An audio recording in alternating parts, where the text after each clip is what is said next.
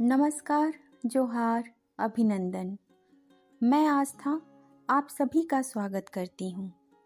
लोरिक चंदा की कहानी के इस कड़ी में हम आपका अभिनंदन करते हैं। चंदा और लोरिक जब भाग कर हरदी जाते हैं तो उनकी मुलाकात राह में महापतिया जुआरी से होती है। वह बहुत ही जुआरी था। वह लोरिक को जुआ खेलने के लिए बाध्य करता है। लेकिन चालाक चंदा महापतिया के बगल में खड़े होकर उसको रिझाती है। इस कारण वह हार जाता है। इसके बाद लोरिक हरदी पहुंचकर वहाँ के राजा को हराकर उसका राज्य ले लेता है। लेकिन हरदी का राजा कलिंग के राजा की सहायता माँगता है और लोरिक से युद्ध करता है। लोरिक युद्ध में हार जाता है। उसे लोहे की जंजीरों से बाँध दिया जाता है। परंतु अंत में माँ दुर्गा की कृपा से वह वापस विजय प्राप्त करता है और चंदैनी के साथ हँसी खुशी रहने लगता है। चंदैनी से उसे एक पुत्र प्राप्त होता है। कुछ दिनों बाद लोरिक चंदा और अपने पुत्र के साथ वापस अपनी जन्मभूमि लौट जाता है। लोरिक न्यायपूर्ण ढंग से राज्य करने लगता है। अब इंद्रदेव उसकी भक्ति की परीक्षा लेना चाहते थे, क्योंकि वह माता दुर्गा का भक्त था। इंद्रदेव माँ दुर्गा से चंदा का रूप धारण करके लोरिक के पास जाने के लिए कहते हैं।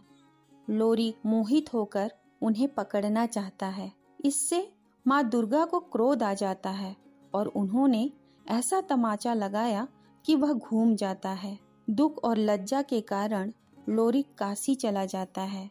वह मणिकर्णिका घाट पर पत्थर के रूप में परिवर्तित हो जाता है और इसके साथ ही उसकी इह लीला समाप्त हो जाती है।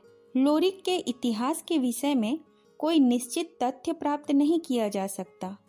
कुछ विद्वानों का अनुमान है कि अहीर प्राचीन अभीरों एवं गुजरों के वंशज थे। उनका उल्लेख रामायण, महाभारत तथा मनु स्मृति में भी किया जाता है।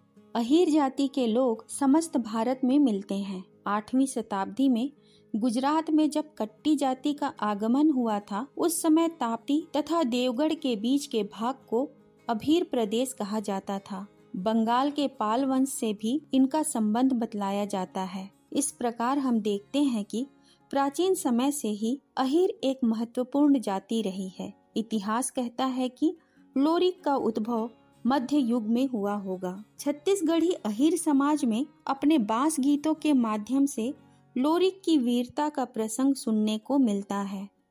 आल्हा गाने वाले भी लोरिकायन के रूप में ढोलक, मंजीरा, तंबूरा, एकतारा, करताल के साथ लोरिक प्रसंगों को गाते हैं। जहाँ रामायण के बारह खंड हैं, वहीं लोरिकायन के चौदह खंड हैं। अर्थात यह रामायण से भी बड़ा है।